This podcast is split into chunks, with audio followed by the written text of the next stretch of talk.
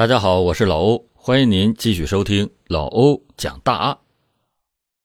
两千年二月七日的早上六点左右，河南省三门峡市渑池县天池镇派出所接到了本辖区内的陶村的村民报了警，说他们本村的老支书李高的家里发生了火灾。原来，在这天早上，正在睡梦中的李高家的邻居李国军。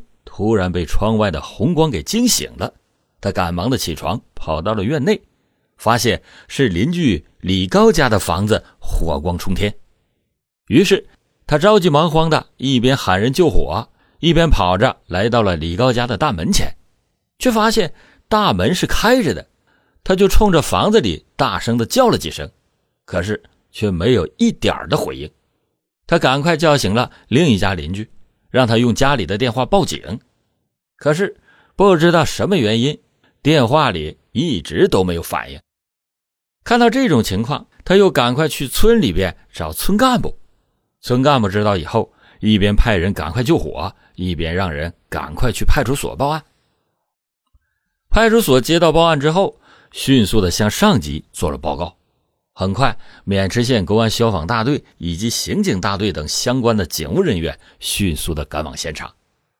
可是，他们相继赶到现场之后，发现房子早已经是燃烧殆尽，只剩下了一片断壁残垣。李高以及他的妻子和小女儿全部被烧死在房子里。警方很快对现场进行了勘查，发现了三个可疑之处。首先，堂屋的房门是从外面锁着的，而被烧死的三个人都在屋内，这就说明有人从外面锁住了门。再就是，房子东山墙根处有未引爆的炸药，还有在村边发现电话线被人给弄断了。通过以上的分析，警方就初步的认定，这起火灾并非是偶然，而是一起有准备。有预谋的纵火杀人案，那么凶手到底是谁？凶手为何会在大年初三纵火杀人呢？仇恨的原因又何在呢？欢迎您继续收听老欧讲大案。警方通过调查发现，死者李高现年五十六岁，曾经当过村里面的村支书。虽然在当村支书期间，他与有些人曾经闹过一些矛盾。但是经过调查，这些矛盾远不至于让李高结下这么大的仇恨。而在群众走访中，警方得到了一条重要的线索。据群众反映，李高的二女婿张宝良因为妻子一年前和别人私奔了，他就开始了漫漫的寻妻之路。为了寻找妻子，期间他欠下了很多的外债，也就是在年前。认为寻找妻子而花的钱应该由岳父承担的张宝良，来到了岳父家向岳父要钱，但是却遭到了岳父李高的拒绝。张宝良不肯善罢甘休，之后多次的来到岳父李高的家里边闹，期间还扬言要报复李高一家。得到了这一条重要的线索之后，警方认为张宝良有着重大的杀人嫌疑。于是，很快的来到了他的家中，却发现他不在家。警方走访了他的邻居，邻居们也不知道他去哪儿了。警方随即认为他有潜逃的嫌疑。警方在张宝良的家里做了仔细的搜查，在他的日记本里发现了很多比较偏激的记述，大多数都是记的要报复李家等等这样的信息。警方还搜出了一封他在二月六日写给母亲、兄弟以及公安机关的信，在信中，他声称要在当天晚上让李家葬身火海。以上的线索中，警方认为张宝良有重大的嫌疑。至于他到底是不是真凶，只有抓到他才能真正的确定。但是，想抓到张宝良可没那么容易。因为谁也不知道他到底去哪儿了，想要抓住他，那无异于大海捞针。事实也是如此。在之后的五个多月的时间里，警方根据排查，相继前往三门峡、洛阳、四川等张宝良有可能落脚的地方进行抓捕，但是最后都是无果而终。在七月底的时候，有群众反映，镇上有个叫张某的人在新疆开办煤矿，张宝良会不会去新疆了呢？在走访调查中得知，张宝良本身就是煤矿工人，他曾经在汝州、义马等地煤矿干过十一年的协议工。警方就分析，张宝良在走投无路的情况下，很可能去新疆到张某的煤矿上谋生。那么，张宝良到底去没去新疆，也只是警方的推测。但是，历经了几个月的抓捕，都是无果而终。而且到最后，案件基本陷入到了僵局。因此，不管张宝良在不在新疆，这起码是一条重要的线索。如果通过这条线索真的就抓住了张宝良，则完全有可能打破案件现在所处的僵局。因此，专案组决定派人秘密的前往新疆进行调查。侦查员们坐火车，在八月十一日下午两点左右到达了乌鲁木齐之后，又马不停蹄的在八月十三日上午，按照事先得知的地址到达了位于南疆的库车县，但是却一直没有找到之前群众反映的那位个体煤矿矿主张某。之后，侦查员在各个小煤矿走访的时候。才从一些河南籍煤矿工人的嘴里得知，因为煤矿出事导致亏本，张某在一九九七年就丢弃了矿井不干了，之后去哪儿了，谁也不知道。这一消息让侦查员们很失落，难道这一次就白来了？但是在接下来的走访中，一位矿工的反应让侦查员们迅速的燃起了斗志。在八月二十三日，侦查员拿着张宝良的相片，在沙湾县西隔壁巷矿区查访的时候，有一位矿工反映，有一个与照片上相似的人，在东湾乡南山矿区出现过。这一消息让侦查员们特别的兴奋，哪还顾得上劳累？他们马上就租车前往南山矿区，在矿区派出所的配合下，走访了二十多个个体煤矿之后。终于在八月二十六日中午时分，在马家泉煤矿得到了张宝良正在此地的确切消息。侦查员和矿区派出所的民警在煤矿负责人的指引下，在下午一点左右来到了张宝良居住的宿舍，一举将正躺在床上的张宝良当场抓获。在看到警察的那一刻，张宝良就已经明白，他再也躲不下去了。很快的就交代了他纵火杀人的犯罪事实。那么张宝良为什么要这样做呢？这还得要从他不幸的婚姻说起。张宝良这个人长相一般，而且家庭贫困，家中兄弟姐妹四个人。十五岁的时候，父亲去世，一家人的生计就全由母亲一个人操持。由于家庭贫困。张宝良上完高二便辍学回家务农了。到了结婚的年龄，由于人长得一般，家里又是这样一副模样，导致他很长时间找不到对象。一直到一九八九年，才在母亲的包办之下，与邻村的一个长相非常一般的姑娘结了婚。张宝良在刚开始就对这桩婚姻表现出了很不情愿的状态，但迫于现状。他也只好同意了。这没有爱情的婚姻，那必定是不幸的。果然，在结婚之后，两个人就冲突不断，吵吵闹闹，就像平常吃饭一样。最终，在第二年，两个人便离了婚。几个月之后，经人介绍，张宝良与李高的二女儿李冬燕认识了，而李冬燕则根本就瞧不上张宝良。人长得一般，而且还又离过婚，看起来还是一副窝窝囊囊的样子。但是最终在众人的劝说下，李冬燕才勉强答应嫁给张宝良。一九九零年，两个人正式的扯证结婚。这俗话说得好，强扭的瓜不甜。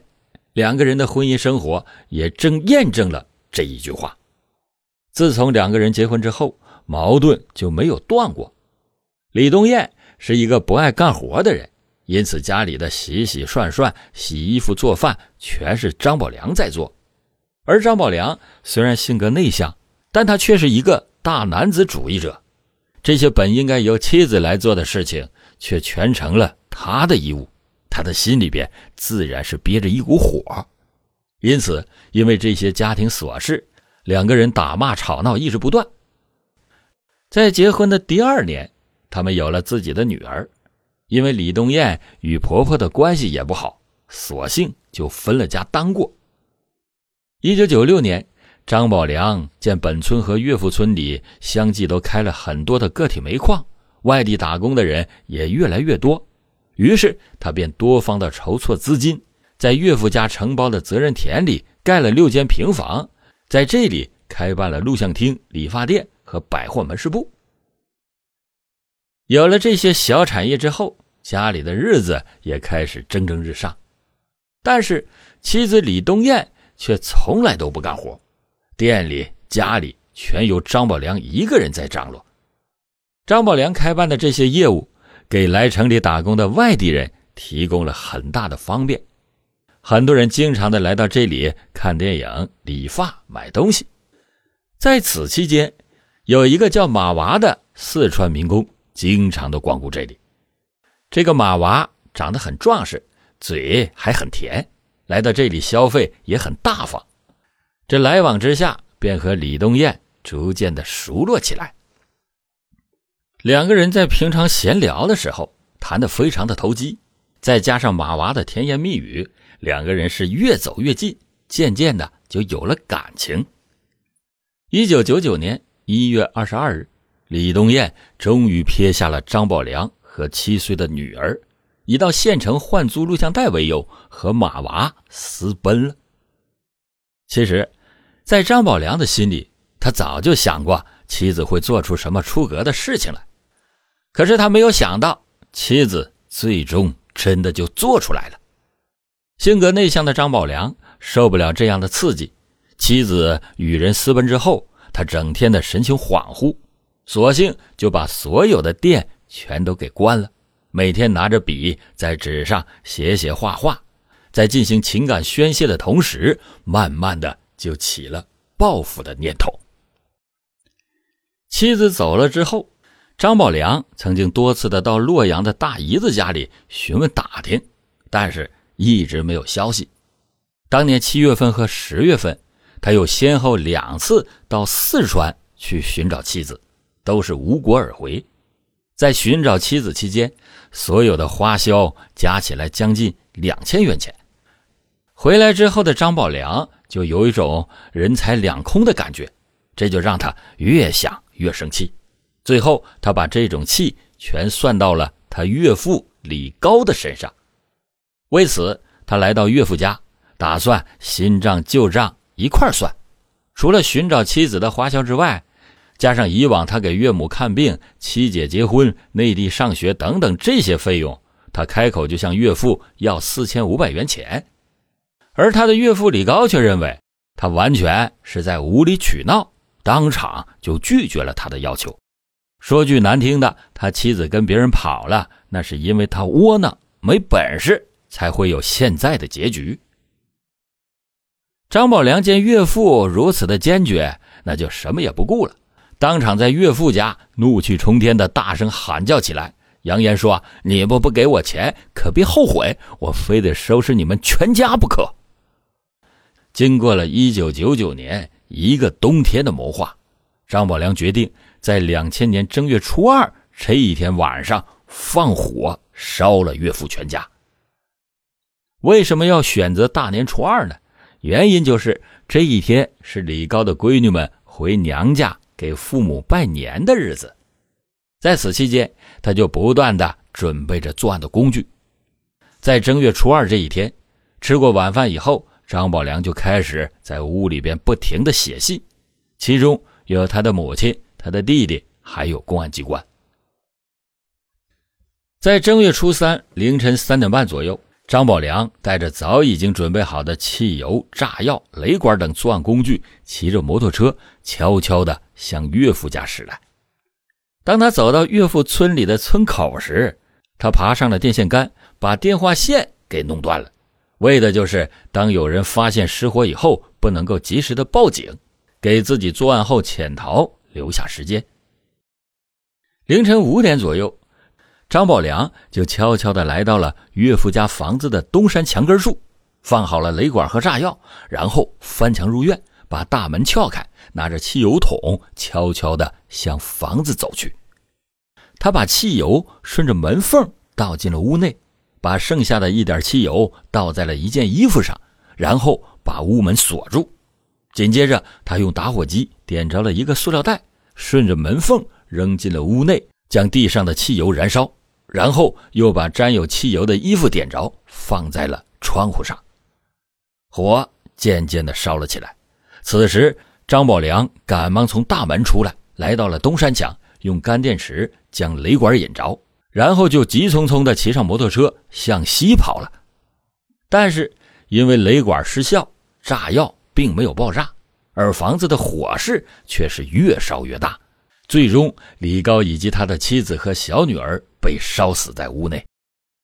而李高的其他女儿因为当天下大雪没有来到，因此。躲过了一劫，这也算是不幸中的万幸了。